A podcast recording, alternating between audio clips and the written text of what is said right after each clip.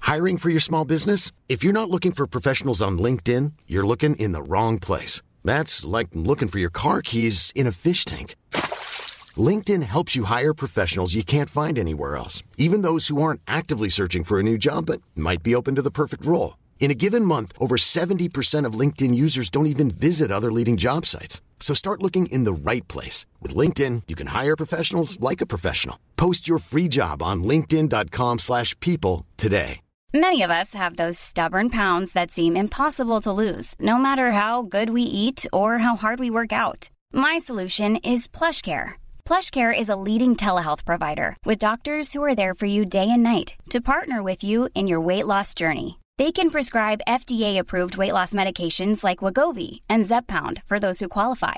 Plus, they accept most insurance plans. To get started, visit plushcare.com slash weight loss. That's plushcare.com slash weight loss.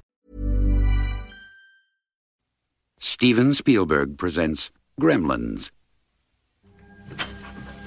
Billy Pelser has a nice home. Billy, is that you? Yeah, Mom, it's me. a nice job,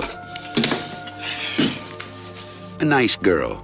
If you're not doing anything this Thursday night, maybe you'd like to uh, go out on a date w- with me. I'd love to. and loving parents who are about to give him You're gonna like this. No, no, no, don't shake it. We're gonna have to open it now. It won't wait till Christmas. the most unusual gift he ever got. What is it? It's your new pet. Come on, Barney, be a good dog. My dad gave it to me. But there are a few things to keep in mind. If you expose it to the light, you may hurt it. If you get it wet, it will multiply. All that from water? They got wet? Yeah, plain water. And most important, no matter how much they beg, never, never let them eat after midnight. Because when they do, they change.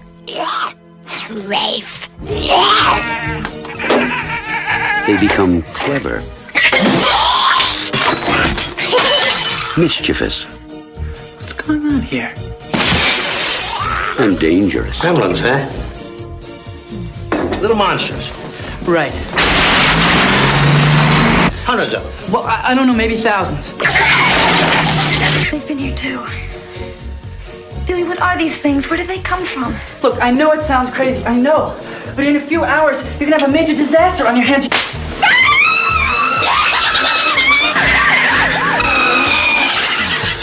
Gremlins, directed by Joe Dante. They'll be expecting you.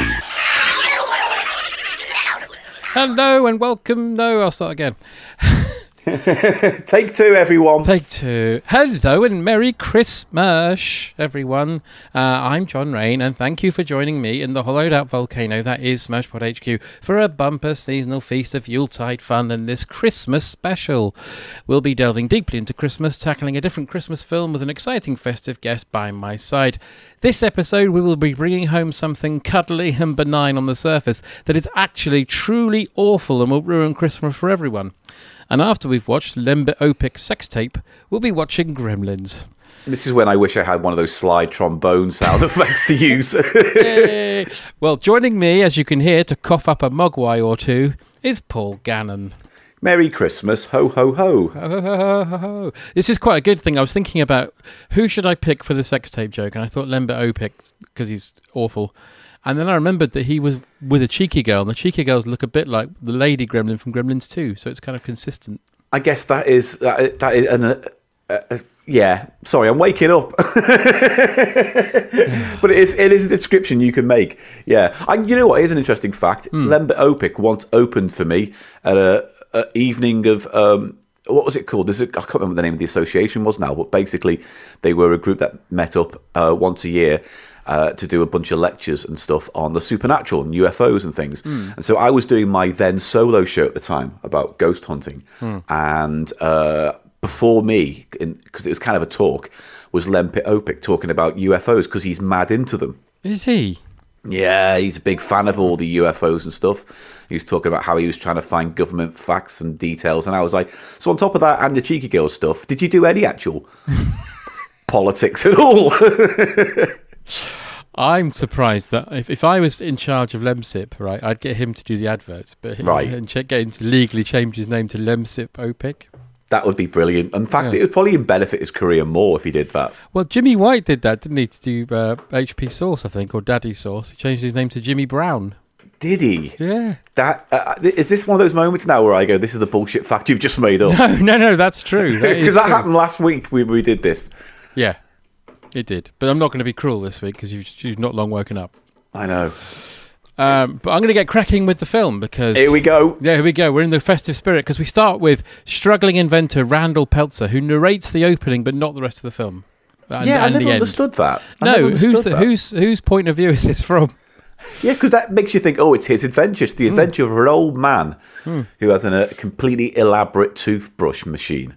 The- You mean the bathroom buddy?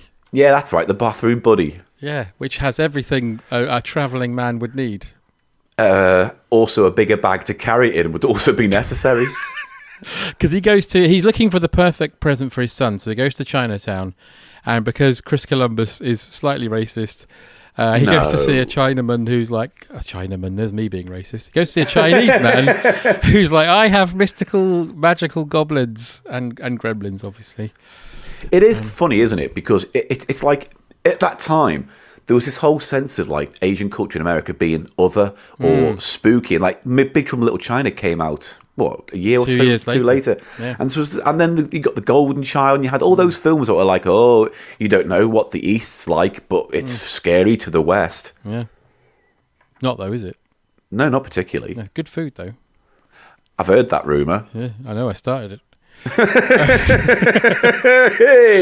Hey, So, so he goes into this antique store. Uh, he's looking around, and then he sees a little singing gremlin, a little singing thing. And he's- Mogwai. Yeah, I- I, yeah, which apparently is Cantonese for devil. Hmm. oh, okay. Is that where he got the name from, or just a happenstance? Just a happenstance. It's, it's one of those coincidences, like if a, a bloke called Steve Butcher is a butcher. Yeah, God, what happened to Chris Columbus's writing career? Because you know it was all right for a time, and then it's just Yeah. gone into dog shitville. I don't know. Uh, he was also a pretty hot director for five minutes, wasn't he? Yeah, but that's just off the back of Home Alone, and then after that, he just made Bland the movie part three and four. He made the first two Harry Potters. Yeah, you know what? You know what? People often forget how, despite his quality, you know, directing quality, he did set up a lot of the iconography for the rest of that season. He and he cast the right people, so Oh, he yeah. must be doing something right. Yeah, and You- also, you- go on, sorry. I was going to say, I- I'll give Chris Columbus that. I don't want to hate on him for no real reason. No, and he wrote this and The Goonies, which are fun '80s classics. And my favourite, young Sherlock Holmes. Oh yeah, of course. Yeah. Also, I love that film as well. He I also adore that wrote film. a treatment for an Indiana Jones sequel, which was really racist. Oh no, no, no! He, oh, bless him. he, he- it was called Indiana Jones and the Monkey King. Oh, that's right. Yeah. yeah, I think he saw Temple of Doom and was Yeah. like, "Oh, I'll make another one like that." Then Yeah, yeah, yeah. But anyway, so Chris Columbus there, who um, wrote this film. Um, so he has a look round and he sees the singing little Mogwai, and he says, "What's that?" He says, "That's exactly what I've been looking for." How is it? didn't he go to a pet store first?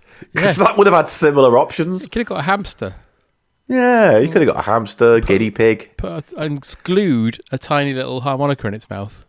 Oh, that's what everyone should do to little cats. Yeah. Just wrap them harmonica around their faces, and you got instant gizmo. Every time it speaks, you get a tune like Gizmo. or it'll sound like a robot from a seventies movie. Either way, I'm happy. yeah. Did you know the voice of Gizmo was by um, Howie Mandel? Yes, weird Hmm. because, like, you know, t- I think to most people in the UK, he's known for a, an awful sitcom and, and the host of Deal or No Deal. Yeah, he he is basically like a host now, isn't he? But in, at this point, he was a voice guy. Hmm. I believe he's lending his voice to the Gremlins cartoon that's on its way. Oh, was that the one about Mogwais? The Legend of the Mogwai. Yeah, I pass on that one. Yeah, thank you. Yeah, if I want to watch a terrible film about small furry things, I'll go and watch the Ewoks one that's suddenly popped up on Disney Plus. No, don't do that. Don't do that. Yes, the tune gets stuck in my head. From the cartoon series. Yeah. Ah, yeah. Bless Yeah, they- you. Only you would remember that because I refuse to. Ewoks. Yeah, I, I got suckered into that androids when they came on in the in the 1980s. in the 80s when you Yeah. needed your Star Wars fix. That's right, yeah. I, I'm desperate for Star Wars. I'm going to watch a really awful cartoon about Ewoks that call each other Lurdos all the time. Yeah, it was no it was no gummy bears, put it that way. No. Well, what was? No. Yeah. Um, so uh, he's, the, the old man says that Mogwai is not for sale. Um, so sod off. And Hmm. then um, Randall's like, oh, okay. And then the kid who takes him there says, look, meet me around the back in 10 minutes. Randall's like, look, look, seriously, I'm not into that. He goes, no, no, no, no. I've got something. I- I'll, I'll bring it round to you. So he gives it, and he pays a hundred bucks for it. It's not bad, is it? That's not bad. You, you, you can't even get a good dog for that. No, no. Certainly not in America. No. Uh, but then the kid tells him the rules. He says these are the important rules. Don't uh, he- they don't get them in bright light. They hate it. It'll kill them, especially sunlight. Fine. Hmm. Wink. Uh, don't let it get. Don't get it wet. Fine. Yeah. And above all, you, something you must never do. He says, don't feed it after midnight.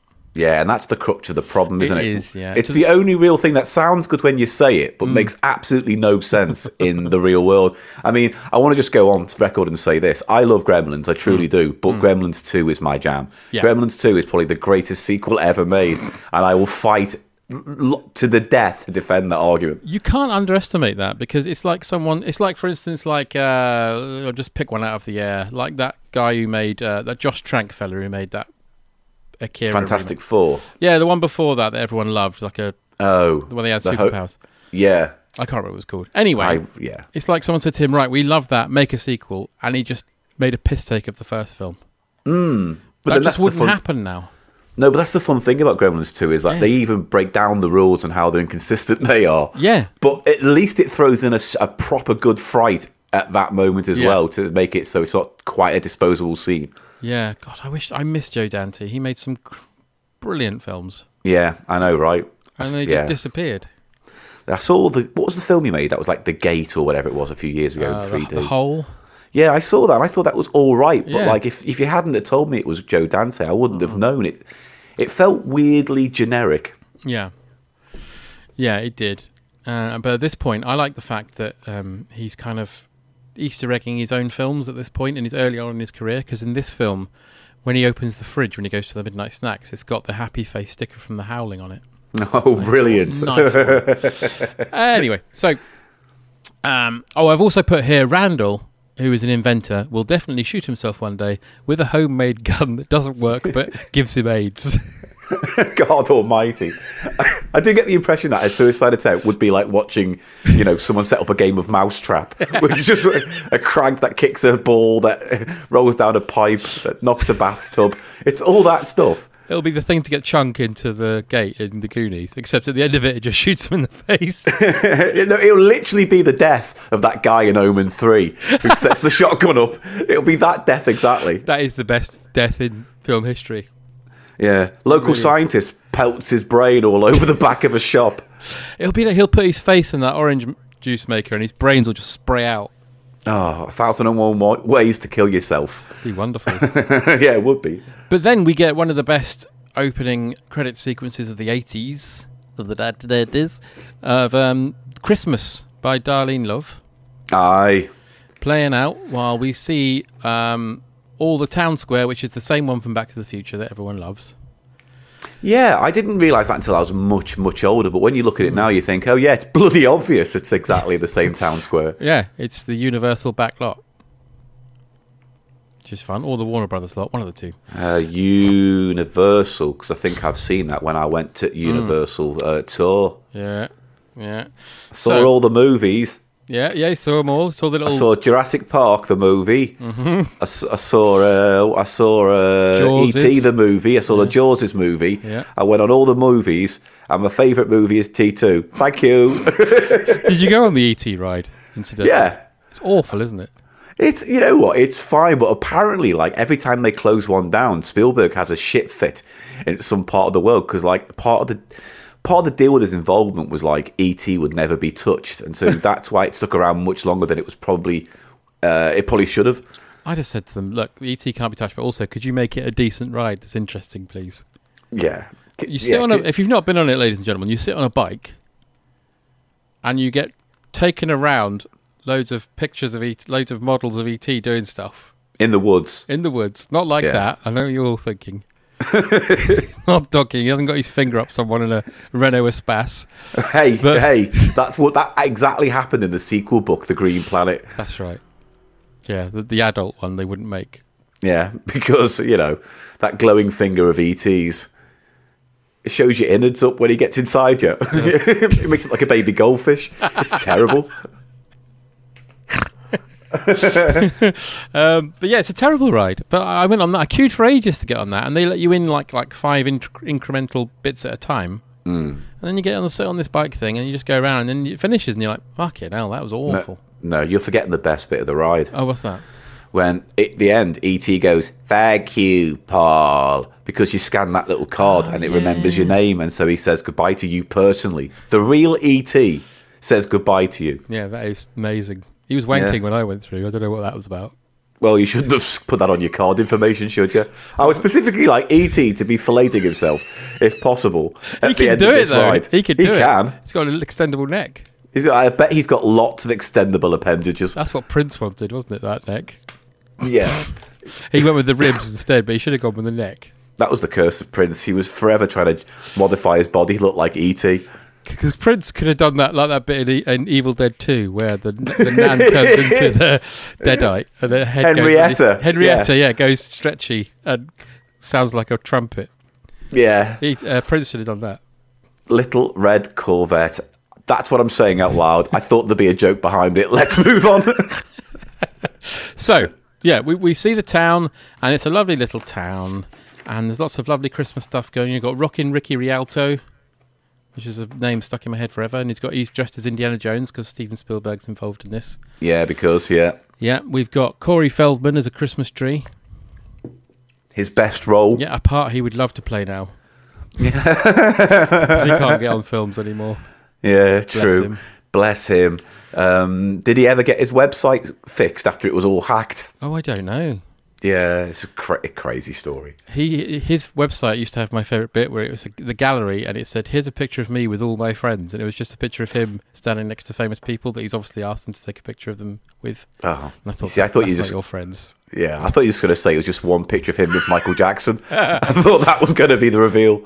Uh, him and Corey Haim. Yeah. God, remember they tried to make the Coreys a thing. Hey, it's a film with the two Coreys. Mm. Not a big fan of the one, so double that puts me off. Although License to Drive is a banger. Is it? I've never seen it. Ah. That's good.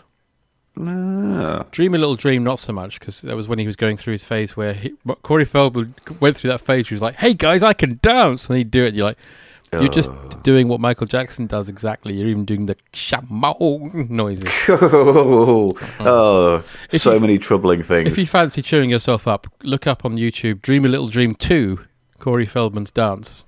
oh no. It's one of the worst things I've ever seen. Anyway, I, I will say this for Corey Feldman, Mm. he's brilliant in The Burbs, and that's another great film. Full stop. So, and it's Joe Dante, so it Joe all Dante. it all comes together. Corey Feldman's one of those actors who was just an in- incredible child actor, and then he got to be a teenager and was, mm, and then as soon as he got grown up, everyone went, "Nah, nah, you're all right." No, Had we enough of don't buy it no more. no, Please go to the back of the queue. yeah."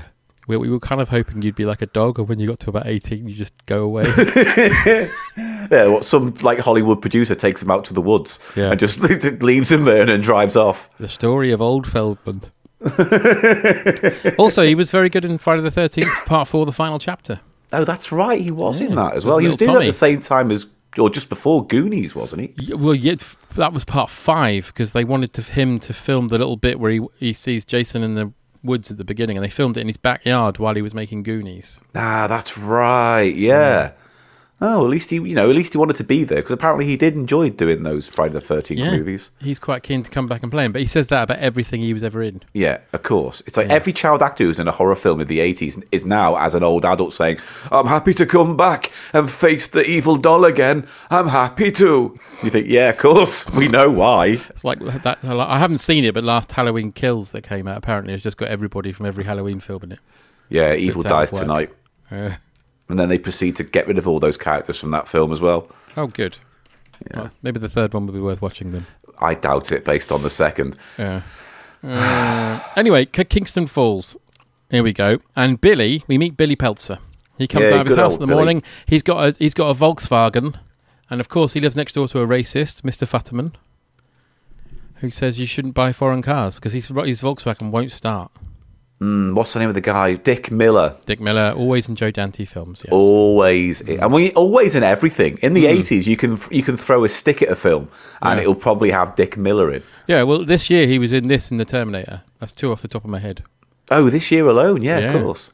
Not this Yeah, year, yeah. obviously he's dead now. That, that the year of the film, which Yeah. would have been what eighty three. Eighty-four. Oh yeah, it came out eighty four. I would have thought making it in eighty three, but go on, I'm going off on many many stupid pointless tangents. Well, this was a film I had to wait to see on video because, of course, it was a fifteen. Was it? Because I know there's a whole thing in America about the PG thirteen rating was brought in around the time of Gremlins and Temple of Doom. Hmm. Temple of Doom, But I, primarily, yeah. but I don't. I mean, f- this. is- I mean, I just don't remember now. But I don't. I always thought it was a PG.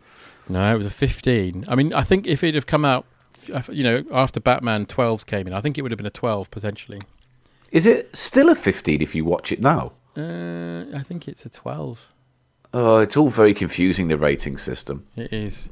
Because, funnily enough, like Gremlins, when you put it against films of its ilk, like, for instance, if you, I don't know if you've seen Krampus, Yeah. um, but Krampus is a very Gremlinsy, Christmassy vi- vibe to it. Yeah. And it's like that is almost the same tone, but scarier. And when you compare the two, it feels like Gremlins should easily be a PG now. But, Yeah. you know, I really liked Krampus until the reveal, and then I was like, nah. Yeah, the reveal is a bit it is a big leap, but at the same time, I kind of like it. I just don't know if they executed it right. I don't think they did. I think the monster's just not scary enough. It is Oh. until you see its face, and it's just a funny looking old man. Yeah, I I'd mean, rather it that's was like Krampus. a beast. You are meant to think it's some kind of like uh, you know, like a lamb or a sheep's head or something as well. But you know, I mean, all I know is that I was kind of lost at the whole cr- Christmas snowball thing at the end, and I was Yeah. like, does that mean they're all alive still, or they're all dead in this parallel universe, or? It's very confusing. Uh, but- but Atmospherically wise, though, it's brilliant, I think. Uh, yeah, to be as I say, if you if people say, "Oh, what a good modern Christmas horror," I say, "Yeah, Krampus, it's so much fun." Yeah, I agree. Yeah. And that one that just came out about Christmas Castle on Netflix that looked hor- horrific. I I don't go near Netflix, so all this could be lies to me, and I wouldn't know. It's essentially a lie. It's a romantic comedy. Um, oh well, then yeah, it's horrible. So Billy gets to the bank late. He brings his dog, who's called um, Barney. R- Barney, Yeah, played by a dog called Mushroom. no, Fact Ah, I was- fans. Are people who own dogs allowed to call them stupid things like that, or is there a law? I think if you you own a dog, you can call him what you like. There was that Well, I- German fella who taught his dog to do Nazi salutes. Oh yeah, what, that was the guy who was all big, edgy comedy YouTube thing. Ah. Oh no, not that one. He he copied it, but there was a, a German guy who taught his Alsatian to do Nazi salutes. But yeah, the, the Scottish comedy guy did it as well, didn't he? It'd be more interesting if a dog taught a human to do a Nazi salute. You know what I mean? Much more Like it's- interesting, Like it's kind of modern sum of sound. Because there's lots of questions there, like how did the man not know, but the dog did? yeah, you see, that's the question. And then my answer is, it's the rebirth of Hitler in dog form. I've just cu- I've just heard what you said about Summer of Sam. Yes, I want it exactly like that. yeah, it's more like that. The dog comes in and just goes, "Go out, do it, do a Nazi salute." Like that dog. That's a really angry dog in Summer of Sam. I think more angry, um, you know, edgy YouTubers should blame all of their transgressions on their pets. I think so. that's the best way of getting out of Yeah. it. Yeah, what was it? Did they, they call it dank memes? Because UKIP took a load of them on, didn't they? And said we're going to do the best dank memes. Oh, God almighty. it's fucking... Yeah, Neil Hamilton talking about dank memes. Oh, my Dank God. Memes sounds like a 90s sci fi show on BBC Two. It does, yeah, with puppets. Yeah, with puppets and The probably made by occasional Jerry Anderson. Yeah, yeah, like Space Patrol or whatever it was called. Spa Uh, yeah, like Space 1999. Anyway, so Yeah. Billy gets to the bank, and then we meet the awful Mrs. Deagle, Yeah, one of the great baddies of 80s cinema. one of the greatest you had this coming kind of characters. And also, weirdly, like Judge Reinhold's in this. And every time I watch this film, I go, oh, yeah. Judge Reinhold's in this, and I always forget because like he's he's set up to be almost an antagonist, and then absolutely forgotten about. He had loads of scenes cut. I'd imagine so, yeah. But did, did, did his character get killed off initially? Or No, he gets locked in the vault at the bank. Uh, there was a scene later on where they hide in the bank and he, they they talk to him for a while before Kate tells her Christmas story, but that all got cut out. Oh, interesting. I think Oh, there he you locks go. himself in the vault of the bank because he's scared of the gremlins. So it's meant to be Yeah. a ha ha. You you thought you were really tough and hard, but you're a big wimp type things. Can you imagine that? Now, Judge, we've cast you because we think you're going to be hard and cool. so go and do that on stage now. I don't think he could. No, bless him. Oh, but it was a, a law. You talk about Dick Miller, but it was a law at this point in cinema to have Judge Reinhold in your film. Yeah. He was Yeah, literally yeah, in yeah. everything. I mean, again, this year he was in Beverly Hills Cop and this. Oh, wow. So it was a good year for um, for him as well. Yeah, and he was he and um, Phoebe Cates had been in Fast Times at Ridgemont High a couple of years ago. Yeah, yeah, yeah. So yeah, he was on the up, and then it all went wrong. Yes. when he it- did a well, little film called Vice Versa with Fred. Savage. that will teach every. That was the, that's the other problem. The trend of the whole body swap thing that happened in the eighties, and it was like he just got pulled into the into the into the maelstrom of that comedy genre. well, at least there is no horribleness, horrible aftertaste like there is in Big. Yeah, or eighteen going on eighty, whatever it's Oh, yeah, called. George Burns and Charlie Charlie Schlater. Yeah, yeah. yeah. Oh yeah. my God, that's awful. Doesn't he get his end away in that? Oh, I. You know what? That's a film I definitely haven't bothered to bring out of my memory. There's no need. no. There's absolutely no need. No. But anyway, so he gets to work. Mrs. Deagle, her antique snowman's been broken, and she's blaming Billy's dog. Barney. Of course, because dogs have a, a, a hatred of plastic snowmen. That's right. Yeah. Probably trying to have sex with it. Well, I think it's more down to the fact that dogs like to pee on snowmen. Yeah. Uh, and he couldn't on this one, so he nutted it and went mad. That's obviously what happened here. Yeah. Clearly. Or it could have just been someone else. Oh, yeah, I hadn't Yeah. thought about that. It might have been a person. But she gets attacked by Barney because she then starts. I mean, this is again, this is a quote unquote kids film, and she starts talking about murdering the dog. I wonder if like that whole character at the start is it has got a Wicked Witch of the West thing built into it because it kind of feels like it's the same vibe, you know, the Toto Wicked Witch of the West kind of thing. I tell you, it confused the fuck out of me as a kid because when she's out and about, she's got that red wig on. But later on, when she's at home, she's got no wig on. And when I was a kid, I thought, is that who is that? Yeah, because it never doesn't show you her taking the wig off, does it? So No. you never really get the sense of the transition between the old the old bitch you see on the street and the quote unquote frail old woman in the house later. You only know because one of the policemen says, "Is that Mrs. Deagle?" thank you, thank you for that. Thank you. Um, yeah, so she gets attacked by the dog, and then she says, "Well, I'll, I'll, I'll get your little dog too," as you say with the wicked witch. Oh West. yeah, yeah, yeah. And um, his boss says, "You know, you might be in trouble for this." So later on, Billy goes to a pub, uh, and he's sitting next to someone at the table, and he's drawing. And the guy that's uh, next to him at the bar says, "That's a good drawing, Billy. Do you know who that was? No, It's Chuck Jones. is it? Yay!"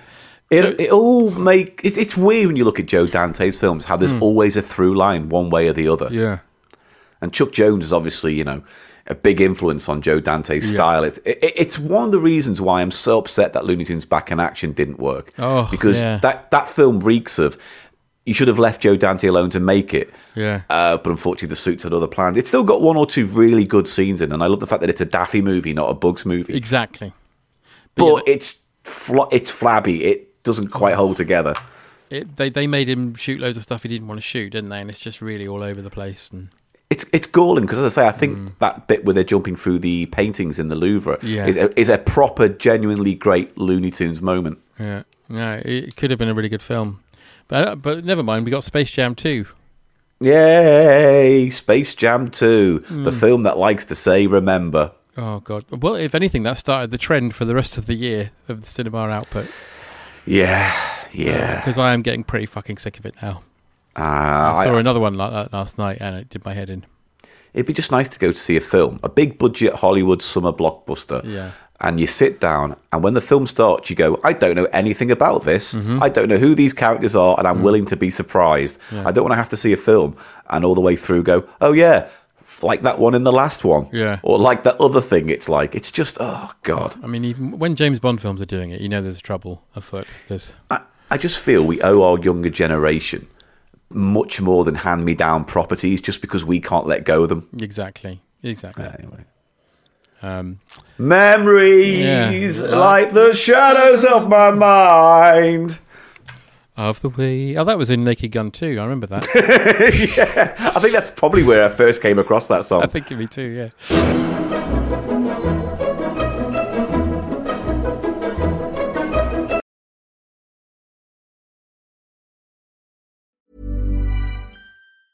A lot can happen in three years, like a chatbot may be your new best friend. But what won't change? Needing health insurance. United Healthcare Tri Term Medical Plans, underwritten by Golden Rule Insurance Company, offer flexible, budget friendly coverage that lasts nearly three years in some states. Learn more at uh1.com. Ready to pop the question? The jewelers at BlueNile.com have got sparkle down to a science with beautiful lab grown diamonds worthy of your most brilliant moments. Their lab grown diamonds are independently graded and guaranteed identical to natural diamonds, and they're ready to ship to your door. Go to BlueNile.com and use promo code LISTEN to get $50 off your purchase of $500 or more. That's code LISTEN at BlueNile.com for $50 off. BlueNile.com code LISTEN. I'm Sandra, and I'm just the professional your small business was looking for. But you didn't hire me because you didn't use LinkedIn jobs. LinkedIn has professionals you can't find anywhere else, including those who aren't actively looking for a new job but might be open to the perfect role, like me. In a given month, over 70% of LinkedIn users don't visit other leading job sites. So if you're not looking on LinkedIn, you'll miss out on great candidates like Sandra. Start hiring professionals like a professional. Post your free job on linkedin.com/people slash people today.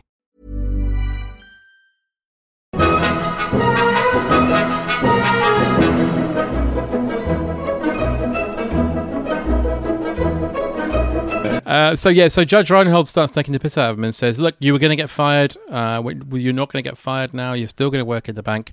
I'm junior vice president at 23, and I'm one day I'm going to be a millionaire. You suck," he says to Billy. And then Wow. we, we then we meet Kate, Phoebe Cates, and uh, she's working at the bar, and apparently she's doing it for free because she's nice. Only in small towns can you get away with that logic. Yeah. because no one would want to work in a bar like that for free. I'm sorry, it'd be like saying, "Oh, I'm going for free. I'm going to go work in a place where all the most miserable, sad people hang out Hmm. and do what they tell me to." It's a very miserable town in that respect. It's a nice little town, like yeah, it's a wonderful life town, which is alluded to later. But yeah, everyone's got a story. Because that, that's the thing, isn't it, about Gremlins? I mean, Hmm. fundamentally, when people say, oh, it's a Christmas film, like s- most films are, are, aren't. Like, I always get into this every year and it's a boring topic, but Hmm. Yeah. like Die Hard isn't a Christmas film to me, but it's a film set at Christmas. Otherwise, every single Shane Black movie would be shown on Christmas, over, you know what I mean, on ITV3. Whereas Gremlins takes the themes of Christmas about that whole sense of the commercialization, commercialization of it, the selfishness, the the commercialism gone wild. You know, it's it, it's about Christmas, which is why I would say it's more of a Christmas film. And so the town of you know shows a version of like the perfect American town, the, you know, the, the, the, the stereotypical vision of a perfect little American town, but then shows how actually crap it is to live there. Well, yeah, because when Billy gets home from the said pub, he has a conversation with his mum about how financially they're fucked Yeah, and how miserable their you know th- th- their dad's a fucking crackpot inventor who's shitted it, and that they're going to run out of money and probably be homeless soon. And then he, the dad comes home and she's like, "Oh, let's not talk about it now." And it's just like, "Oh God, this is so depressing." and yeah, the dad's like, "Hello, love. I just Yeah. spent spent hundred dollars on a rat." He says, "Yeah, Billy, I've got your present, um, but we have to turn all the lights off." And then he brings out mo- who he a Mogwai, which he, he's called Gizmo, which is a great name. it is a great name. Yeah, if you were a marketing executive, you'd look at that and go, "That's really good work." Five points, Gryffindor. Hey! so he tells him the three rules, and then his wife, bloody not listening, Yeah. takes a Polaroid photo. Poor, poor Gizmo nearly has a heart attack and dies. Imagine that. Imagine if he'd have had a heart attack and died right there. It would have been a really short movie, and it would have been called "The Death of a Rat" by, by Joe Dante. He has the horrible scene of Randall on his hands and knees trying to give mouth to mouth to this small mogwai. Yeah, as it boils and bursts in its hand. Oh, I'd- again, I'd watch that. I definitely watch Yeah, Um, so then he takes Gizmo up to his bedroom, and he's just toying. And the with him. film ends. Yeah, the film ends. and you get let's get it on. Yeah, oh dear. Don't get it wet, Billy. Oh, like fucking a hot water bottle. Um, so yeah, he gets up with Gizmo, and then immediately fucking drops him on his head because he shows him a mirror Yeah. and light shines on his head. So he then has to bandage him, and uh, you should it should be said that the um, animatronic work in this film is fantastic. It's beautiful, isn't it? Because Mm. he re- they, especially with Gizmo, they really get across the whole slightly feral, scared, frightened angle that they're going for with it. And his little Um, fa- angry little face is almost like a angry hamster gerbil type thing. Yeah. I mean, as much. I mean, ge- again, as much as I do love the, the puppet work and things in this, I mean, I, I always err to Gremlins too. The aesthetic is just yeah. It's Rick Baker I- of Gremlins too, isn't it? Mm. Yeah, and he did say, "I want to do it my way." So he went, "All right then," and then he literally did. Mm-hmm. Yeah. So bless him. But yeah, I, I love the work on on especially Gizmo Mm. in this film because like once the Gremlins come, there's a certain amount of uniformity to them, but Yeah. Gizmo's really expressive. It's like there's a scene I can't remember where I was watching this, but it's some bloody YouTube video where it's like there's a scene with uh, Corey Feldman and Gizmo, and they he's acting like it's a real thing, and Yes. the pet is acting it, you know. In, this, in the right way to respond to it. So, it's all brilliantly done. Oh, it's amazing. Apart from the close up one they've got that's obviously a much larger scale and it's quite weird Oh. and horrible to look at. Yeah. Although imagine that waking up in the middle of the night and that hovering over you. You ain't so cute no more. Is that Gizmo? Imagine if what they didn't tell him is that after one sleep he grows to be seven feet tall. This, this is the thing though, right? It's like already the Polaroid and the mirror is like upset him, and I'm thinking, oh, this is I can't deal with this. I've got a shit job at a bank, and now I've got to look after a hypochondriac hamster. you know, it's like this. This is it's, it's too high maintenance. This pet already. it really is. Uh, were it not for the adventure we're about to go on, I think I'd probably smother it. Bin bag, river. how's, how's Gizmo? Oh, he died. What do you do? Oh, I threw it in the river. You bloody dickhead! There's suddenly there's bloody millions of them all along the bank. and then really angry. Yeah. Yeah, that would be a great scene if Billy put a brick in a bag with him and threw it in.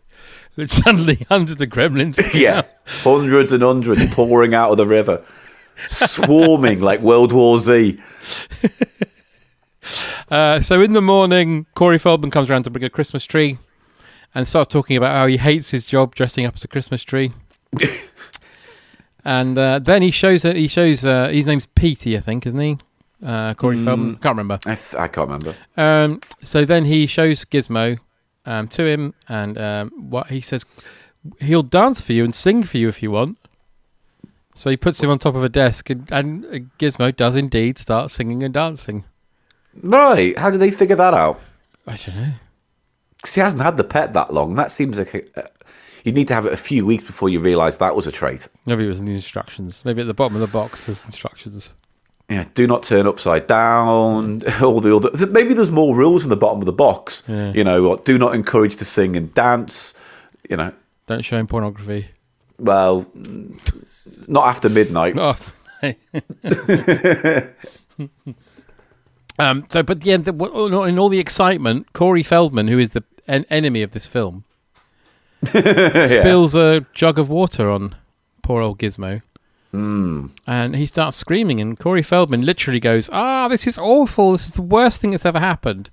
And when all the bowls start popping out of Gizmo's back and new Mogwais come, um, Billy says, Look at this. Look at this. It's amazing. And Corey Feldman is already looking at a magazine with 3D glasses on. He's like, Yeah, it's great. Yeah, lost interest now. Fuck you. Fuck, how fucking dare you?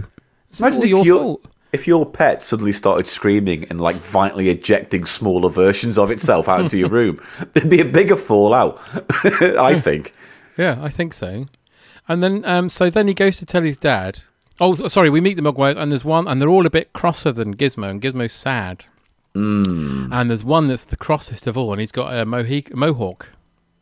Yeah, Spike, isn't it? That's his Stripe. name. Stripe. Oh yeah. Why do I think it was Spike? Uh, I don't know. Uh, Stripe makes more sense though because of does, yeah. you know the aforementioned mohawk. Yeah. Um, so he leaves them, and he goes to see his dad, who is making further amendments to the bathroom buddy. And he says to Billy, check this out. You're on your way to an important meeting and you're field and you haven't shaved. Oh, God, you're not going to get the job.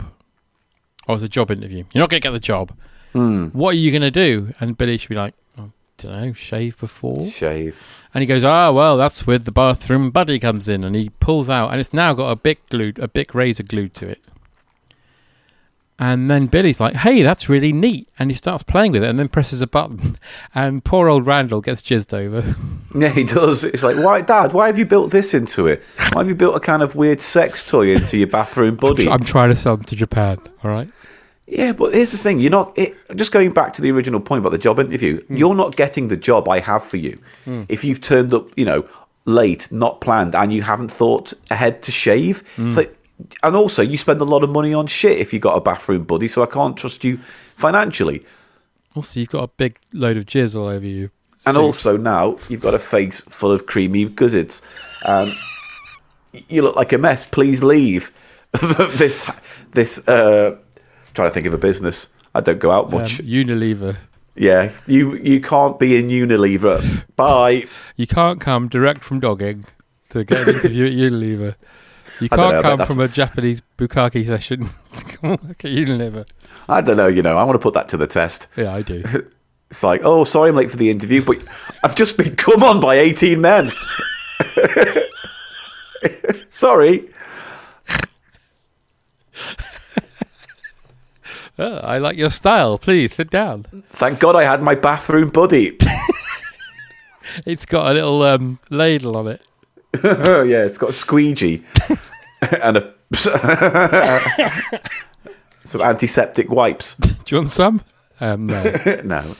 Hmm. so yeah, his dad's really not bothered. His dad sees them and then says, "Hey, the pelt's a pet." Yeah, that his dad's awful. Yeah, he is. Yeah, He's neglectful of his family. He Hmm. comes up with bullshit. And the first thing he does when he sees this is not like, oh, let's maybe see if the thing's all right. Let's take it to a vet Hmm. or, or let's take it back to the owner. He was like, yeah, let's flog him. He's like Del Boy. In fact, he is just Del Boy. he is Del Boy. Hmm. Yeah, In fact, hang on. That makes Billy Rodney. Yeah. And then, I don't know, the mum's granddad or something. I don't know.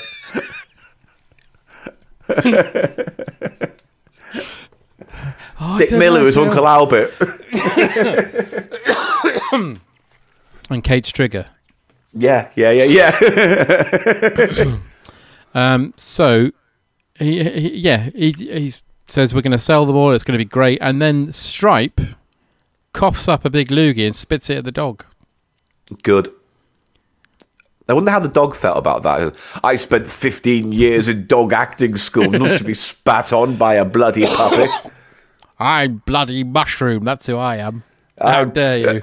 You don't you know who I am? I I once filled in for the late great Lassie. I was in. I was a stand-in in Homeward Bound. I nearly got the role of Old Yeller, but I wasn't happy with the script. I like to think that Stripe, because he's got a bit of a touch of the John Lydons about him, had he have lived in 10 to 15 years' time, he'd be doing adverts for Country Life Butter. yeah. I could be black, I could be rough. Awful. Why do I like Country Life Butter? Because I'm a gremlin. Yeah. Bec- Oh, here's the question. Hmm. Is right. Let me say this. Hmm. How is Gizmo the anomaly when it comes to Mogwai? Because it seems like every time he ejects them, they're all evil. Yeah. But he's the only good one. So does that make him the anomaly? Like they're think so. mostly an evil band of creatures. I think it does, yeah. I think what they're trying to say is that Gizmo was brought up right Oh, by the lovely I see. Chinese man and his nephew. Well, we're going to find out all about that in the forthcoming cartoon series, aren't we? Do you think it's going to be any good? Do you know what? I don't know because part of me thinks. but he- Here's the problem, right? It depends on where they go. I think they're going to go into a kind of um, last Airbender feel with it, if that makes sense. You know, they're going to try and do that thing, but it almost really needs to be more like Looney Tunes for it to really, you know, Be interesting? to be interesting. But Hmm. I don't know how you can even make a cartoon series out of it when you know they're all self-contained adventures about trying to stop a outbreak of gremlins. It's like, well, in the cartoon, do they already exist? Are there loads of them? Do they live in a special land? Do they drink gummy berry juice? Yes, they do. All these questions. They drink Randall Peltzer's jism Yeah. from his bathroom buddy. Are the mogwais that come out of Gizmo called the Delta variant? yeah. I don't know. Uh, And then the ones in the swimming pool are the Omicron. Yeah, the Omicron. Yeah. Nomicron. The saying? Necronomicon. Yeah, the neck. Uh, you know what? I was going to do something really elaborate, but then I saw it through to the end of that gag, and I thought no one's going to laugh, so let's just move on. All right, let's move on. Yeah. So, Yeah. So Billy shows he takes a, a Mogwai to his science teacher, Mr. Hanson, who's played by the is it the man from The Wire? I haven't seen the wire. Uh, don't know. Let's leave that there. Let's park that. Uh, so he goes to see Mr. Hanson and then drops a pipette of water on poor fucking Gizmo. At this point, I was thinking, "G- stop fucking doing that. Yeah. And births another Mogwai, who at first looks quite cute. It does. Yeah. But, But it's- at this point now, y- y- you're primed to think there's going to be mischief. Mm, I do like the moment though where Gizmo and the other new Mogwai are, are tapping on the walls of the box at each other. It's really cute. Yeah. And again, that's an outlying scene because nothing ever really happens like that again. It mostly No. just goes to instant bullying from this point on. Oh, also the night before, Barney the dog has been hung up by the Mogwais, and that's not a euphemism. I thought that dog was dead when I initially saw it. So did I. Apparently, in the original script, it was killed. Oh, but then they bottled it. Yeah, Spielberg said no, no dogs die in my film. No dogs die while I'm in charge. How's somebody And yet doom the- going, Stephen? I just ripped a guy's heart out.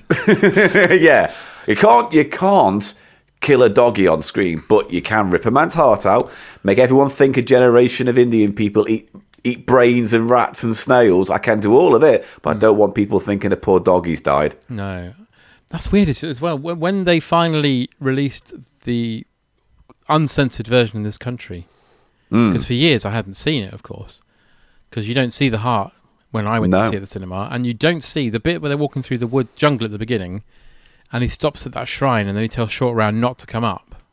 Yeah, You don't see what it was, but now you can. It's like loads of guts and stuff. yeah, it's a whole big black grave monolith thing, isn't it? Covered in innards. Yeah, It's it's weird Temple of Doom. I It don't really is. I, I don't know if I like it. I don't. I do. Do you? Hmm. M- Is it your favourite one? No, Good. no, it's 'Cause one, I would hang one, up three, right two, now. four. Yeah. Yeah. See, I see. I've got this logic which which gets me over the hump of bad sequels, and which I kind of say like you got Raiders of the Lost Ark, Hmm. and then you have three Indiana Jones stories. You've got one Die Hard, and then four John McClane stories. When you think of it that way, it kind Yeah. of just it, it eases the pain somewhat. How does that work with Ghostbusters, Paul?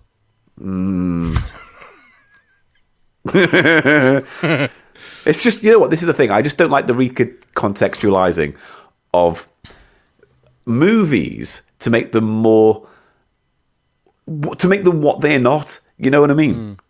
And I think Ghostbusters is a great example. Afterlife is like you've made a family friendly kids adventure when Ghostbusters was an antidote to all of that in the 80s. Yeah. So why would you want to make it the thing it was an antidote to? It's a mystery.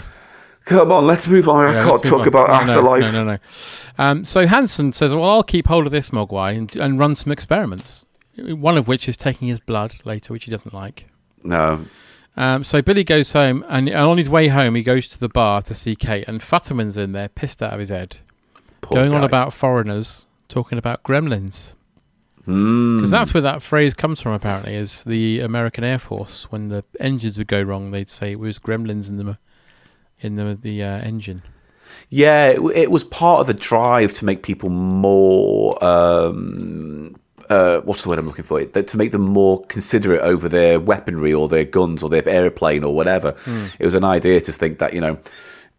I think it was propaganda because it was put in a load of adverts, and it was also you know I think famously Disney did a Gremlins.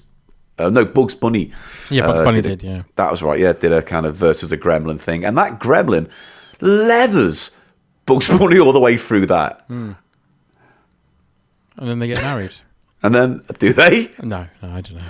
I don't know. It's been a long time in that period of uh, animation. I, it wouldn't surprise me if Bugs Bunny, you know, was in a wet wedding gown and had sex with a small gremlin in a crashing plane. I think would I not can surprise visualize me. It. Yeah, Yeah. we we- see. We're the generation that grew up having them shown so much Looney Tunes and stuff, Mm. and the Warner Brothers cartoons and MGM stuff, and they just don't show them anymore. But they're continuing to pump out Tom and Jerry the movie, and all the kids now are like, I Uh. have no idea who these people are. No, and this is what com- comes down to the whole hand- handing down Mm. IPs or things. It's like it, uh, it's sometimes they, they are of a period, Mm. and that's fine, and they can exist there without having to recontextualize them all the time. You know, there are very few evergreen properties. Like even the Muppets, when you think about Mm. it, probably will never have the same kind of luster as they did in the late seventies, early eighties. No, because everybody involved with it made the magic happen. And, uh, I mean, And most of apart them are from dead now. well, yeah, apart from Christmas Carol, it pretty much died with Henson, didn't it? Really. Yeah, pretty much. I mean, I'm not a huge fan of Christmas Carol, but uh, that's just because I think it's a great Christmas Carol, but an awful Muppets movie, and I'd rather see a Muppets movie. Yeah. Yeah. But the Henson trilogy is brilliant, I think. Oh, what the one that ends with Muppets Take Manhattan? Mm.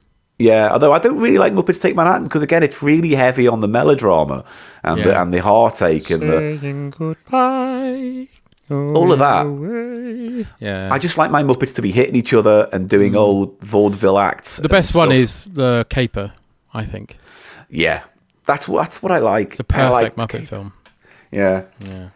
But unfortunately, it's not a proper Muppet film if you don't have the "Will they, won't they marry" of Kermit and Miss Piggy, Yeah. which is you know what I tune in for. Yeah, well, Caper's got that thing. Anyway, we're not talking about Muppets, talking about Caper. um, So, so he's walking Kate home, and again, this is a lovely children's film, and she says, um, some people want to open presents, and a lot of people at Christmas are opening their wrists. And you're like, Mm. oh. And then she talks about the high suicide rates, and he goes, well, now I'm depressed. yeah, awkward. Yeah, and he walks home. She goes, "Sorry, I'm just cranky." And then he asks her out on a date, and she said she loved you.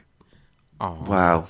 Do you know what really turns me on? Mm. Women talking about suicide. Yeah. It's I've just oh. I I remember tell those ya. numbers in the back of newspapers in the uh, 80s and 90s. the Housewives Samaritans talking hotline. about suicide in your area. Oh, I'll off myself tonight for you. I'm going to top myself and top myself until I'm dead. uh, anyway, so he goes home, and the Mogwais trick him into feeding him after midnight because they've bitten off the plug. So they have a sense of time. Hmm. They know about Mm. time and they know how electricity works. You know what? They could have just easily have changed this by just saying, "Don't feed them after dark." Mm. Yeah. That's all you'd need to say, and then that Yeah. would cover you for a good ten hours, right? But what about in the winter when it gets dark early? Same difference doesn't matter as long if, if it's dark, they can't eat. All right. Because think about it, the light, the, the exposure to light, ah, Mm. so maybe the dark brings out the evil. You know what I mean? Yin and yang. What you should have had here in this scene, of course, is when he turns to the suit. He's made a little suitcase bed for the extra Mogwai. There's five of them. Yeah, He should have turned around to them and go, You can't be hungry. And then go, Hang on, why is there only four of you? Ah, oh well, I'll go and get you some food.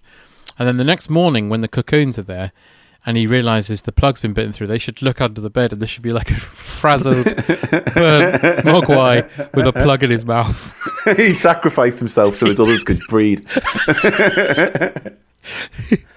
it's like it's like. Uh, in, in, in Gremlin speak, he went, I'm going out. I may be some time. yeah. The oats Mogwai. yeah. So so they they form cocoons. Mm. Uh, but then we, this is my favorite thing that I only realized when I watched this film again yesterday. Never noticed this before ever, and I fucking adore it. So Randall calls home. He's gone to an inventors convention. Yeah. So first of all, you got the two cameos there. Behind him on the phone is Jerry Goldsmith, Yeah. and then going around on the little bike thing is Steven Spielberg. We all Yeah. knew that, yeah. Yeah. And then I never noticed this before, and you probably have, and everybody has, so sorry if I'm stupid. But Randall's talking, and behind him you can see the time machine from the 1960s Time Machine movie, yeah. right? Then it cuts back to Billy, and Billy says, you know, uh, he says, I'll be home soon. So he's talking to his wife, sorry. He says, I'll be home soon. The convention's going fine. And then when it cuts back to Randall, the time machine's gone, and there's a puff of smoke, and people are standing around it, sort of scratching their heads. No, I've never noticed I that. never noticed it. and I just thought, what an incredible joke. and that takes a lot of prep as well if Yeah. you do multiple takes. Yeah. It's That's brilliant. great. Yeah. I- if you've not noticed, it, everybody, go back and watch that clip. It's bound to be on YouTube. But I'd never noticed that. And I've seen this film hundreds of times. That's the I- that's what I love about D- Dante though the playfulness in his films. Like Hmm. Yeah. it's obviously very very uh, prevalent in Gremlins too, Hmm. but even like in Back in Action. Um, th- that great Area 52 segment where he's just got every single bit of 50s, you know, sci-fi memorabilia just walking around in the background. There's, there's even bloody Daleks in that scene, Mm-hmm. Yeah. which blew my mind when I remember seeing that. How did they get the license for that? I don't know. This has got Robbie the Robot from um, Yeah. Forbidden Planet as well. Yeah, yeah, yeah. So it's like he Yeah. like he likes to pepper Yeah. his films with um the the, the detritus of his past, I guess. You know, of Hmm. Hollywood past. Well, his little segment in the Twilight Zone movie has got that bit that's basically a living Looney Tunes, isn't it? But with Yeah. a horror twinge to it. That I remember that scared the shit out of me when Same. I was a kid. Oh, when God, that the rabbit, pops rabbit. out, Oh, Christ. I couldn't watch it. Yep. And it's that guy, I've, I've forgotten his name. Is it Joe McCarthy? Yes, Um, who was in Invasion of the Body Snatchers and yeah. such. Um, hang on. Kevin McCarthy, beg your pardon. There we go. Who is in all Joe Dante films. Oh, I Uh, mean, yeah, Inner Space, yeah, Yeah. He's Gremlins. He's too? not in this, but he's in. Someone's watching Invasion of the Body Snatchers on the TV, so he's technically in so this. it counts. Yeah, I don't know if he's in Oh. Gremlins 2. I'm not sure about that. But Unless he's they in show the a clip Twilight of- Zone movie. He's in Inner Space, as you say. Yeah, Um, I'm Oh, probably bless wrong, him. but he's great. I loved him. yeah. Uh, so, yeah, the cocoons hatch. We see with that horrible Jerry Goldsmith music, where it's kind of going, wow, which I love. I love that because it's got that sense of like you know when you anger a cat and it's Yes. got yeah it's that vibe to it like it's unsettling and it's really nice and it's almost weird because it then gives the sh- film a sci-fi feel when Mm. it didn't before you know yeah, it's a great soundtrack, and his his rag is Yeah. one of the uh, great themes. Um, so meanwhile, meanwhile, we cut back to Mr. Hanson, who's in his uh, school class giving a lesson uh, about the human, the, the rabbit's heart, which always made me feel a bit uneasy when I was a kid. and Mm, yeah. um, then he sends the class out early because the box starts shaking, and your gremlin's hatched and is running about, and he offers it a candy bar, and then it starts eating his hand. yeah I, I- it's like it's funny how because he's the first death I guess isn't he in Mm, yeah. the film and you think oh is it eating him and then when it cuts back later he's just got a needle in his arse it's, that's got more questions like did the gremlin know to inject something dangerous or did he just inject an air bubble into him it's like quite devious I think it's eaten him or bits of him, and then there's a kind of calling card has put the syringe in his ass to say, "How'd you like that? 'Cause Oh, you I took my see. blood." You're like the gremlin's thinking this is my thing this is my Yeah. thing now I kill people and then I stick a syringe in their ass I had the Panini sticker album of this film. Oh, and all right. that was one of the ones that lived with me for years. That image of him lying down with a syringe sticking out of his ass. Just thought, what does it mean? what a great sticker to put in a Yeah. kid's book as well I hope that was the shiny. um, but y- yeah, so so uh, he he phones Billy and says it's hatched. So Billy gets there to check it out, finds him dead. Now, what I like about this is Mr. Hanson has been murdered. yeah No one finds out about gremlins for about another three hours. And yet, no one seems to find him at school or raise any alarm that someone's been murdered at a high school. No, because what happens? He just legs it and goes, "Oh Yeah. no, I haven't got time to tell the police." Well, there's that good scene where he chases the gremlin. The gremlin does the yum yum, eating different things, and eventually settles Yeah. on glass test tubes, which is funny. Yeah, And then runs through the air conditioning. He chases him. And then he goes into the um, the h- hospital, you know, the medical bit. yeah. because he's cut his hand. And this was a genuine jump scare for me as a kid. He leans up against that cupboard, and then the other door opens, and the gremlin's in there. yeah, Oh, that's brilliant. Scratches him, then runs off. that's right. So, Yeah. oh, that makes me think. Then, so after all this blew over and the town settled back and it went back to work the next day, Hmm. the kids turned up at school on Monday and saw their teacher dead on the floor because everyone just forgot. Everyone forgot. Yay, an extra day off. Woohoo! Why have you come home? Our teacher's been murdered. It's funny that Police his then. wife didn't ask. Yeah, no one asked. No Turns one out cares. his wife was having an affair with a policeman. Yeah.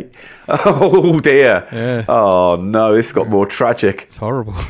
but then, actually, to be fair, in a bit, Billy does try and tell the police. But before that, at home, Billy's mum gets attacked by some gremlins. And this is the bits that I used to love as a kid because you first get the microwave gremlin, Mm. which is awesome. He's throwing stuff at her. She manages to get him in the microwave and turns it on. And the effect of when it's in there, kind of going, "Oh no!" and then its head explodes, is awesome. well, that's that's the great thing about this film is that in many respects the mother does nothing Hmm. through most of the film, but she does get you would I would argue the centerpiece set piece of the whole movie. Yep, the best kill. Yeah, and, and the whole way that f- they they frame it because there were two gremlins going on, I think, in that scene. Isn't yeah, there? she stabs one to death yeah, and then puts the other one in the microwave. yeah. No And one then else what- does that. No, she gets she get handsy because that's the f- great thing is that in most films of this type, it would just be the meek, meager mother, you know, Mm. i- is is scared away or murdered or something horrible. In this case, it's like no, it subverts it by going, "This is my house. How dare you?" Yeah.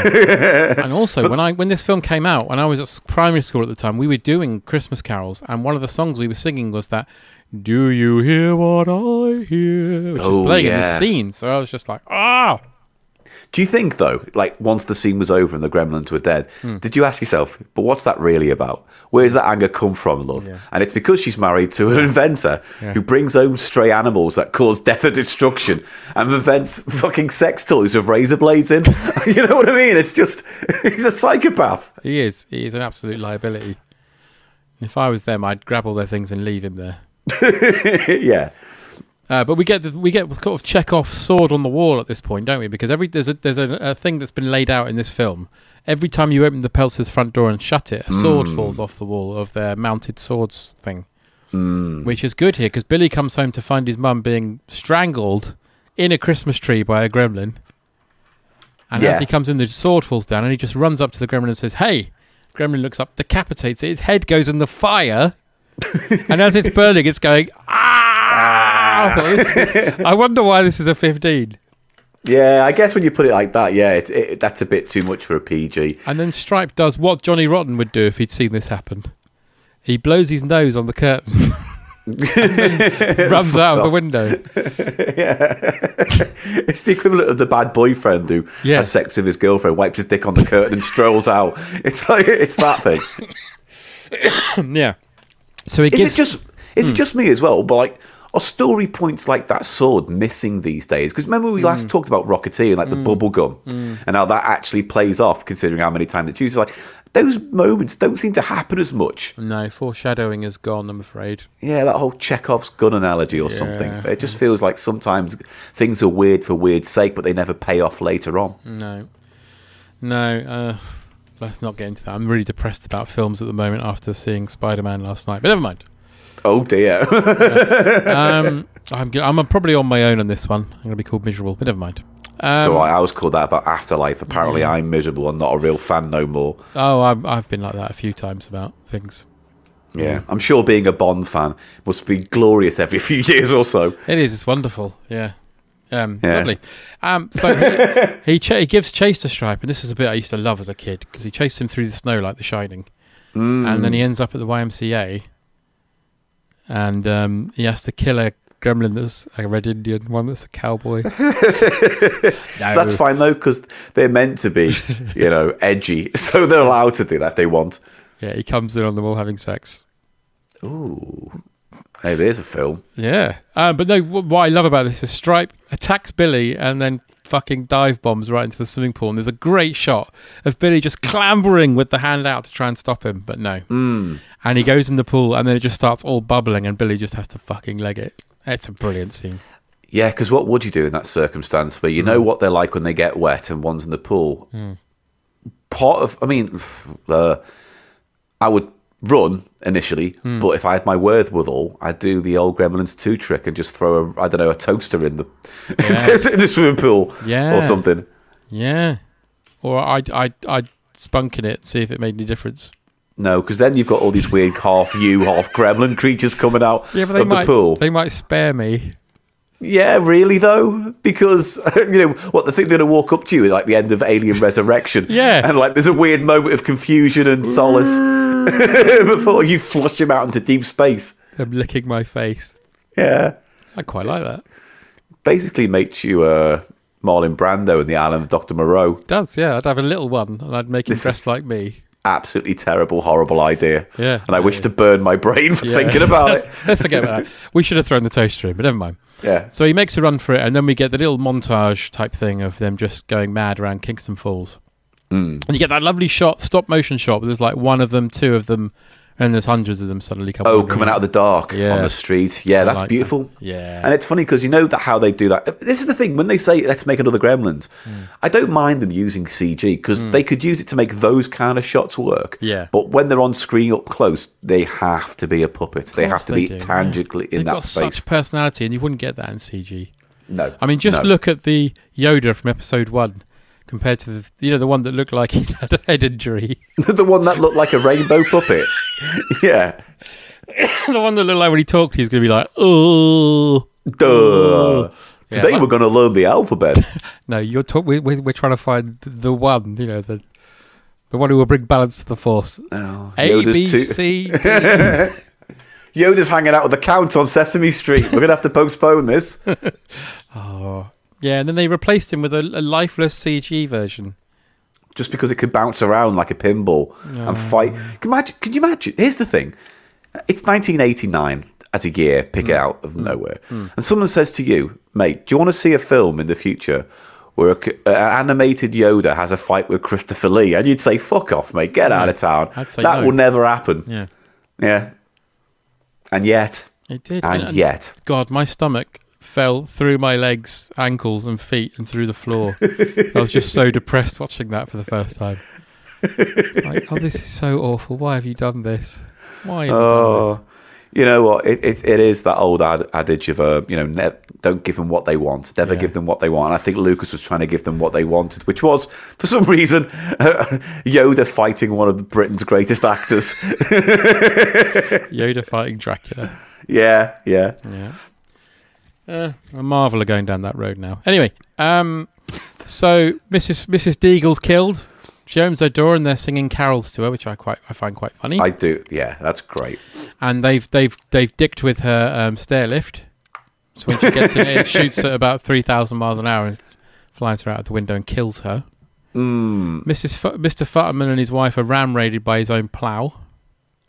Yeah, you see, th- you know what's great is that you have all this slaughter and mayhem going on, but it never feels um, sad. Do you know what I mean? It's No. like it always feels like it's it's it's madness. It's It- because there's a every sense- time something like that's going to happen, Jerry Goldsmith's gone. I'm going to play na na na na na na Yeah. na na na na, and you're like, oh, I like this. It's You- because you, could put that unfortunately- over murder footage. yeah, Yeah, well, I'd- that's all right. I want to see that in Seven, or I want to see Schindler's List.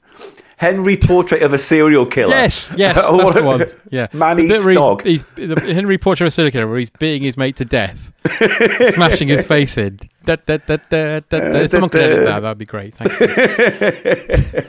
Uh, so Billy goes to the bar to get Kate, and the bar's full of gremlins. And my God, this was a nirvana to me as a kid. The things in this bar.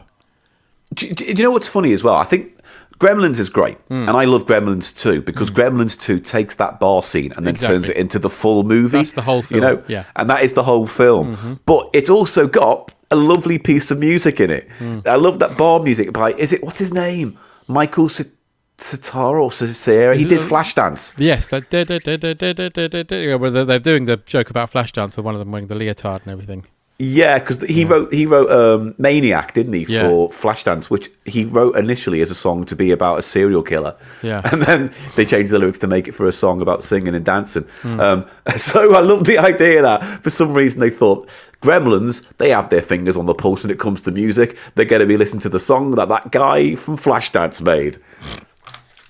I, I kind of like it. I like the Oh, bogey picking. I like Yeah. I like the, the, the flashing. You've got I like the ev- private eye one who's sitting there with the sultry sax music, and then the other gremlin comes along with glove puppets. Oh, And then, and then the f- only moment in the film with non-diegetic sound where Hmm.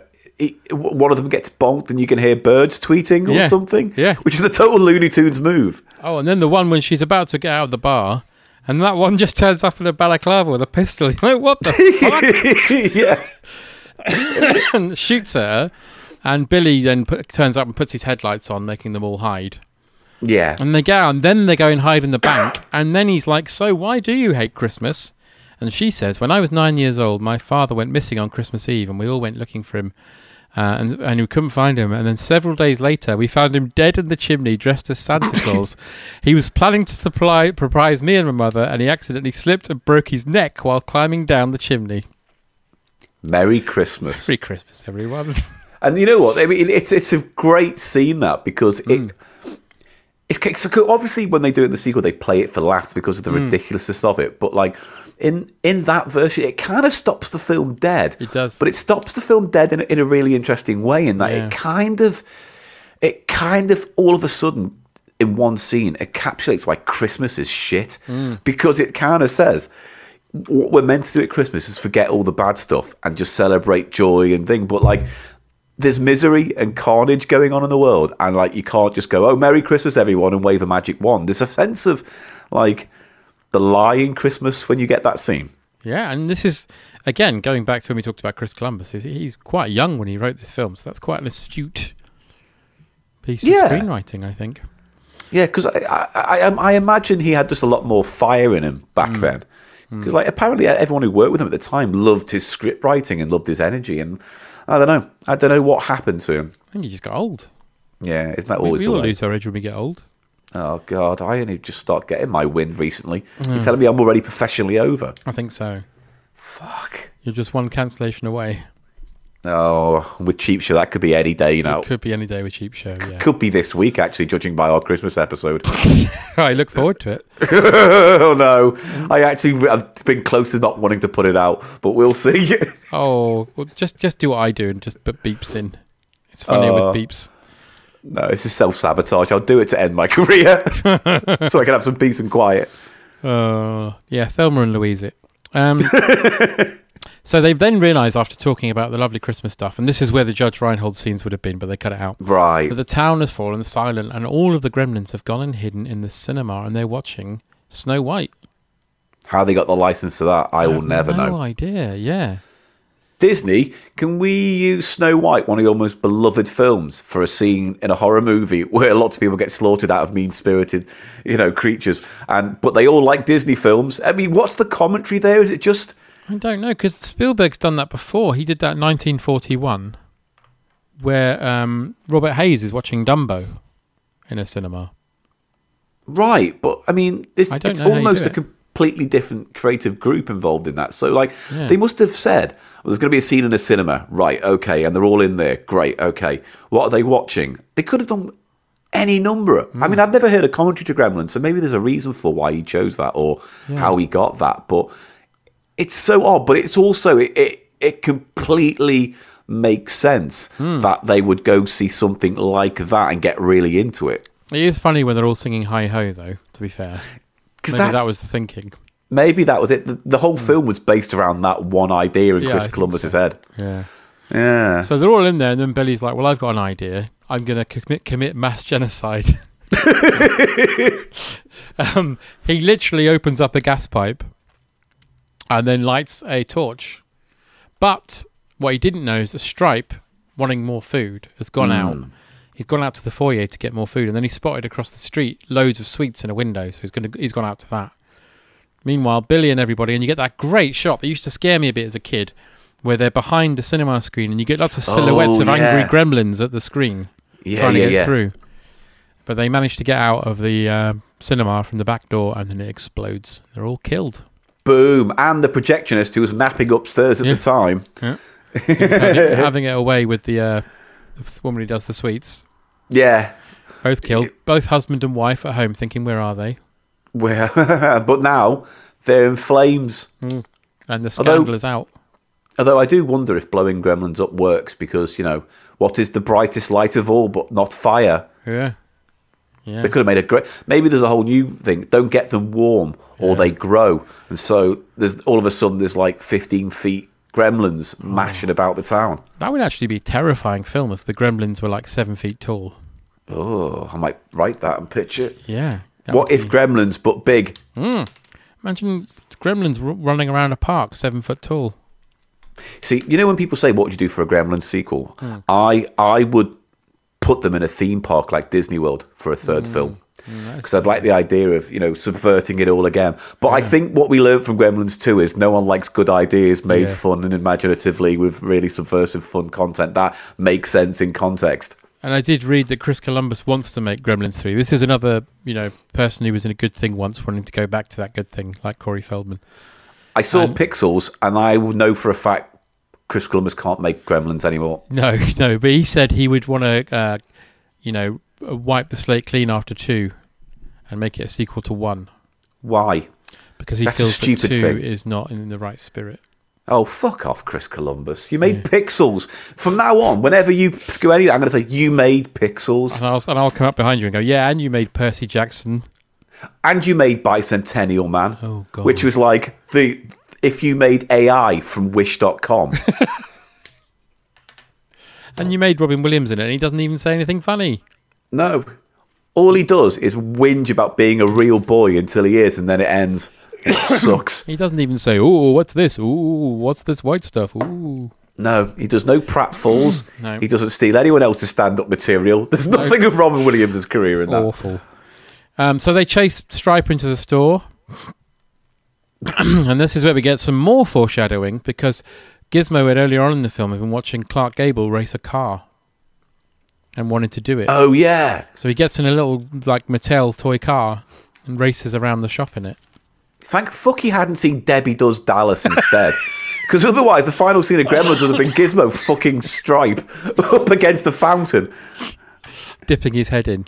Yeah, Yeah, awful. because But- the films have shown that Gizmo is re- is really really influenced by the things he sees on TV. Oh. Because you know like, he watches Rambo and then becomes a blood ki- you know a Hmm. bloodlusting killer.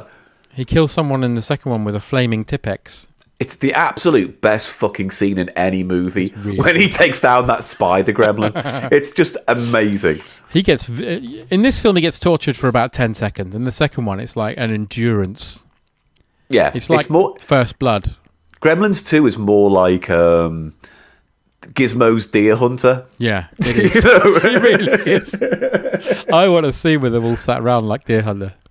I, you know what? There's a part of me that thinks Joe Dante must have in his head gone. I wonder if I can spoof the Deer Hunter, you know, Russian roulette scene here. Though he did copy that bit of the deer hunter where the film stops and Hulk Hogan comes out and tells him to put it back on. yeah, My favourite bit of the deer hunter. yeah. The Hulkamaniac was enjoying Vietnamese training camp. Come on, brother.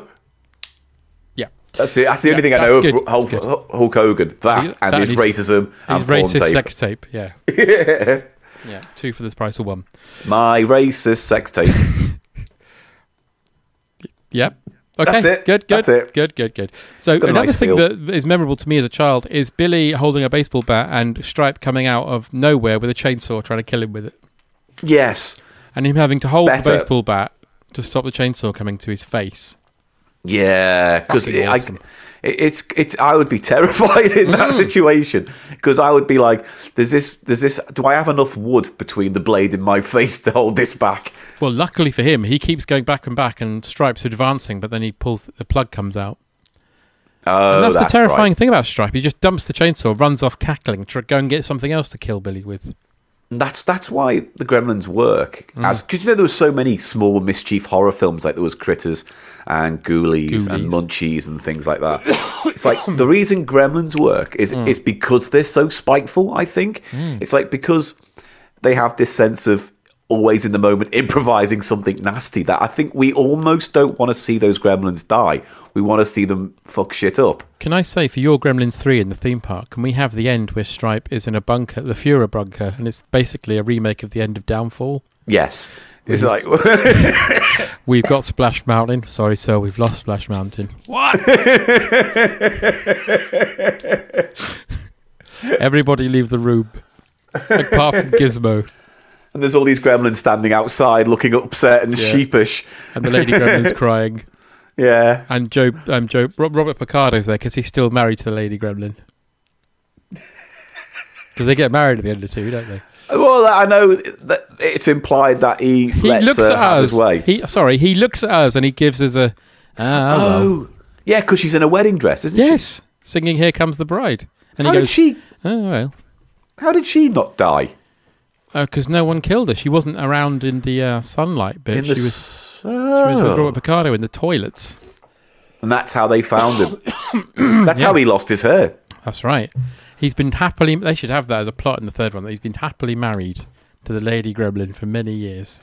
And she's perfectly lovely. You Yeah. know, she's a lovely little uh, housekeeper. She's always there. She's like that 1950s kind of house. You know, she comes home, she's got a big skirt on, she's made fresh cakes. It's that kind of thing. She's the only one with the spirit of Gizmo. Yeah.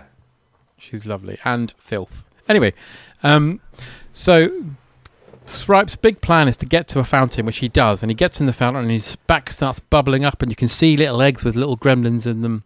I love that It's as well. so awesome. And um, then Gizmo comes racing through in his car. We're seeing Clark Gable in that scene in his head. Yeah. And he hits a shovel, rides up the shovel, grabs a uh, thingy, and pulls a, s- a drawstring blind open, pouring in sunlight. And then we get another awesome scene of Stripe horribly melting. horribly melting. It's like when um oh, what's his bloody name? You ever, ever seen Innocent Blood? You know when that guy Yes. dies in the hospital bed with the blinds and the light comes Yeah, in. yeah. That's great. It's exactly like that. And It's, to- it's exactly like that. and then he collapses as a, like, a, a gooey skeleton. I mean, Gizmo must have known he was putting his own life at risk doing Yeah. it because he could have easily been burnt up as well. I And should wonder have if he's a been. little bit more resilient because he's hairy. Because you know, gremlins don't have hair, so That's maybe right, they're more yeah. susceptible. Yeah. Ah, it's ju- it's just I'm proposing that that's maybe why he might be a little bit more protected. I'd go with that. So Yeah. then they go home and um, they're there with Gizmo, and then just they're talking about how lucky it was that they're still alive and everything. And then suddenly the Chinese guy's in their living room and he says, I'm taking that Mogwai back. Where were you three days ago, mate? Yeah. You know what I mean?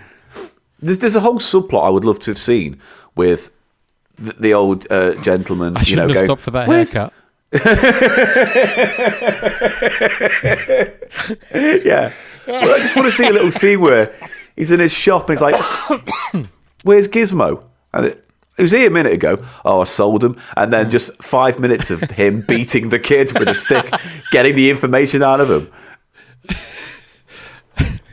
And then having to f- hire a car, the car breaks down, get on a bus, like planes, A wa- trains, and automobiles. But yeah, gremlins. playing straight to the automobile with, this- with him. Yeah, instead. and him getting a haircut. and uh, yeah, so he, he criticises the carelessness and says that Western society cannot care responsibly for Mogwai. But as they're leaving, Gizmo says, "Bye bye, Billy."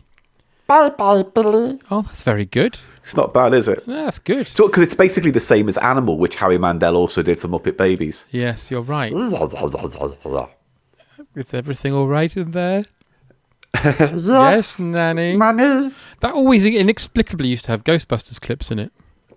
Yeah, it's one of the reasons why it was hard to get it on DVD because every because those films were littered with movie clips. Yeah, But it meant Star that when they- Wars and Ghostbusters. And Indiana Jones, Indiana all Jones, of them. yeah. And so when they were got you know released on home video, they had to you know chop a load of those out, change some of the songs, all sorts of stuff. Oh, I was hoping it would pop up on Disney Plus or something, but yeah, they remade it instead. They have remade it, and it's fine. I've because my family are like smaller, you know. All like, your my- my- family are small. Yeah, well, they are actually as it goes, but because you know my brother and sister have kids, and I don't. I've seen it via them watching that stuff, and it seems fun. It's for kids. What do you want?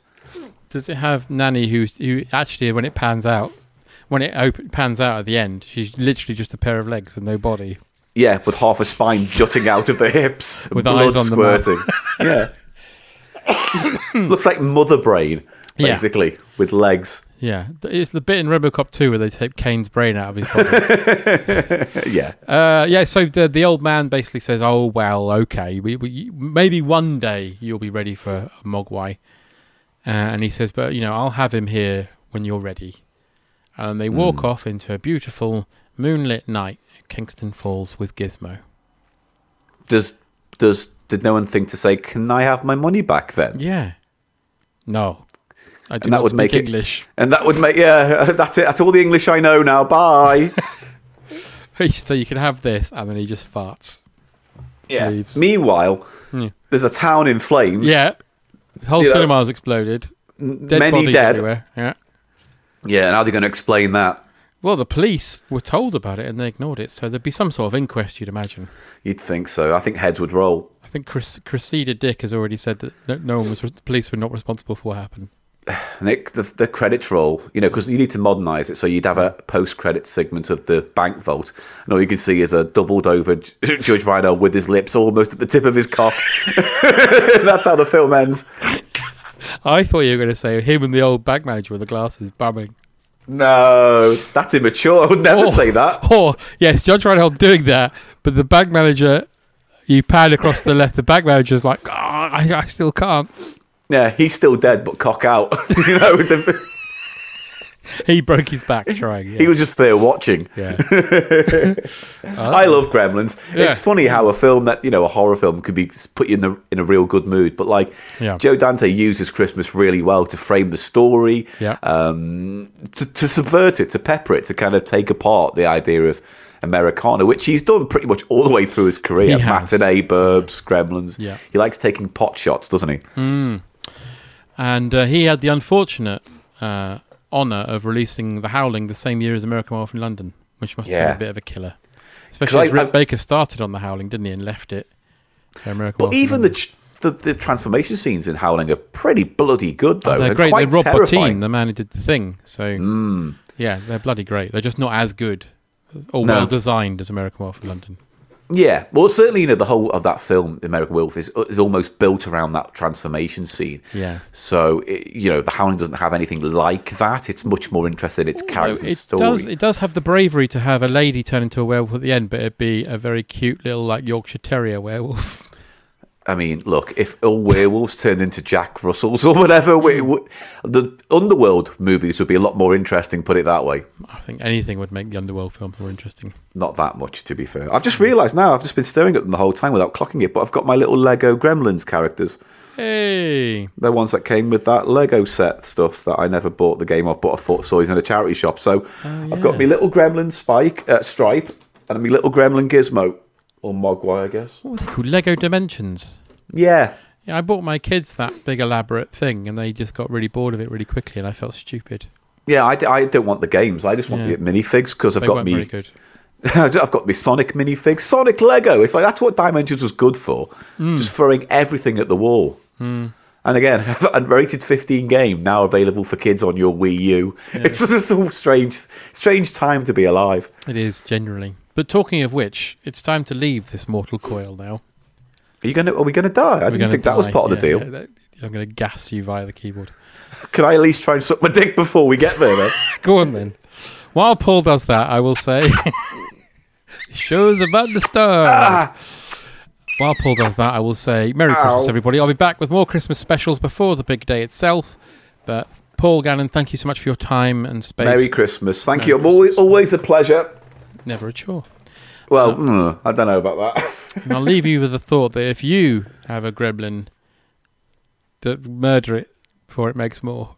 Great thought. Thanks. Bye.